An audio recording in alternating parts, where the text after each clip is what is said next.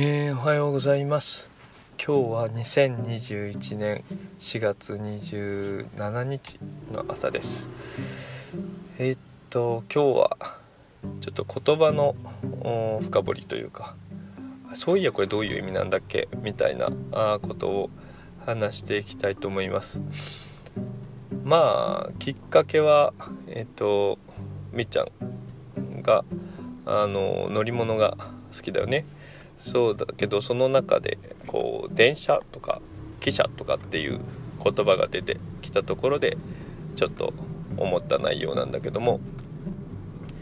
まあ、その、まあ、いわゆる電車というか、まあ、汽車列車いろいろ言葉があるんだけどもどれがどういう意味なんだろうかっていうところの疑問です。でまあちょっと調べてみたんだけども、まあ、そもそもねその電車汽車って言われてて、まあ、漢字からして大体こういうことだろうなって思ってたのが、まあ、電車はえっとまあ電電車って書くからねその電気で動くもの。で汽車は、えー、あの三髄辺に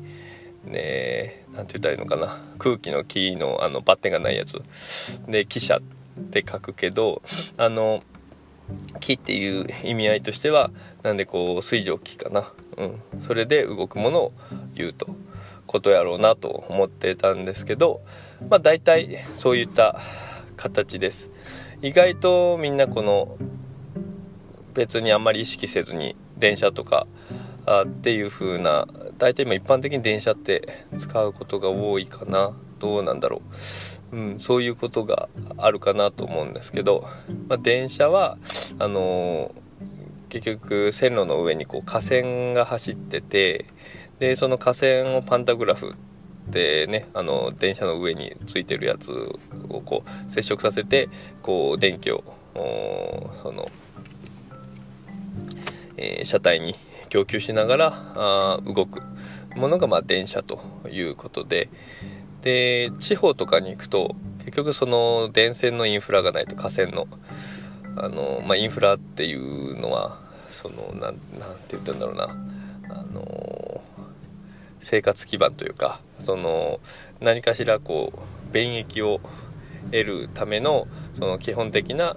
あのベースのものっていうようなので伝わるかな。うん、なかなかインフラっていう言葉を説明するっていうのもちょっとなんか 難しいけど、う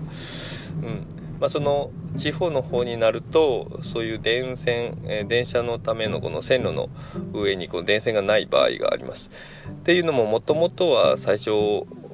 汽車からこう始まってるからっていうところがあるんだと思うんだけど、えー、でその、まあ、汽車っていうのはだから一方で、えー、水蒸気を使って動くものだと。だからいわゆるあの機関車だよね。あの蒸気機関車と呼ばれるようなので、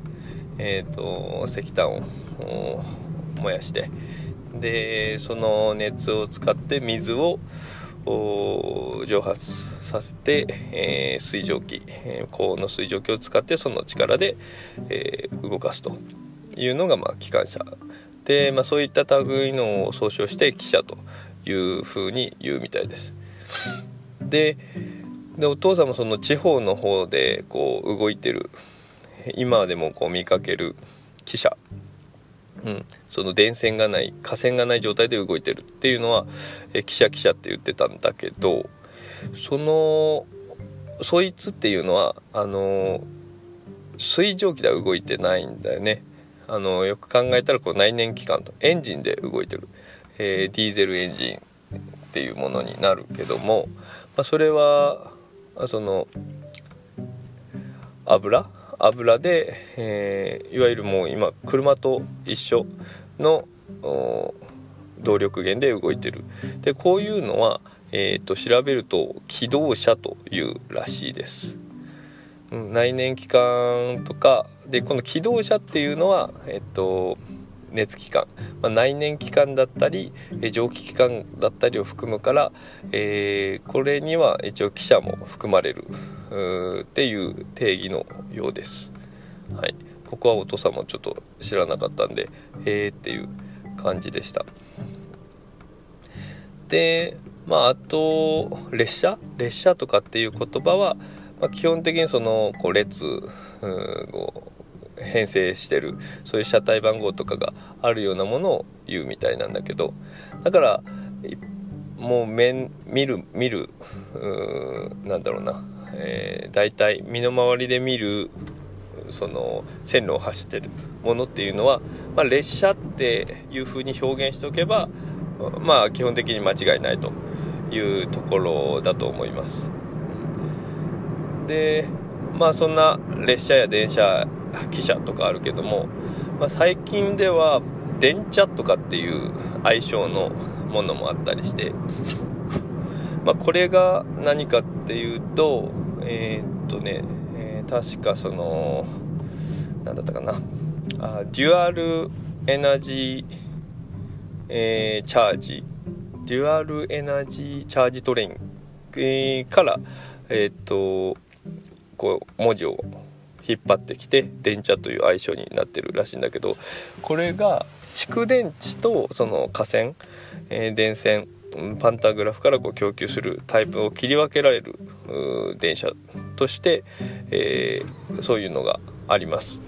うん、でこれはなんでその例えばさっき言ったその地方とかでその電線がないところでも、まあ、電池にこう充電してそれからその電線がない区間も走れると、うん、いうこともできるし、えー、一方でその電線があるところも、えー、そのパンタグラフから供給して走れる、うん、そういう風な、えー、電車も、まあ、出てきてる、うん、みたいです。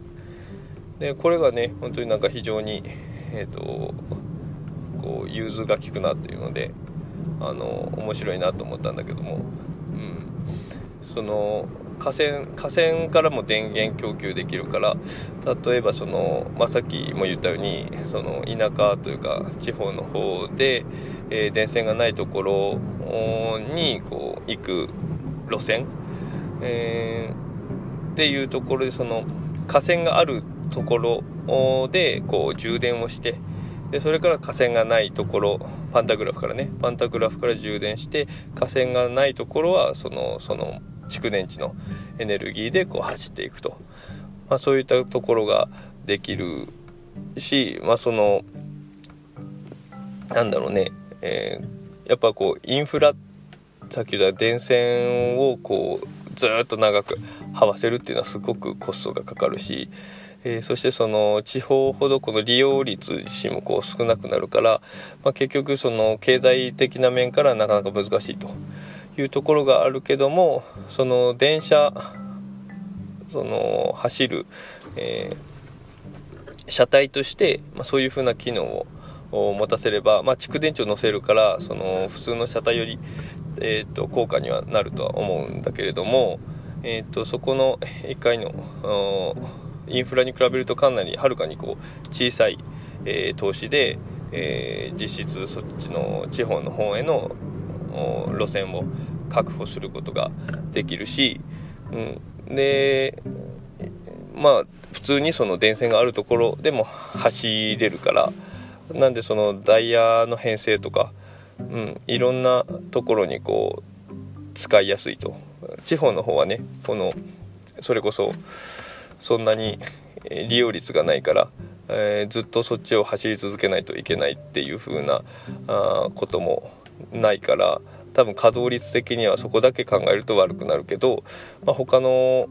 電線のところも普通に走れてっていう風になってるから、まあ、稼働率もそんなに落とさずこう柔軟に対応できる、うん、まさにこのまあ、両方電気ではあるけどこうハイブリッド的な考え方、うん、ですごく面白いなというふうに、え思いました、まあ、ちょっと今日はその電車とか汽車とかそこの言葉から、まあ、どういう定義になってるんだろうなっていうとこと最近ちょっと面白いなと思った、あの技術というか新しいその電車についてちょっと紹介でした。はい。えっ、ー、と、今日はそんな感じです。それじゃあまたね。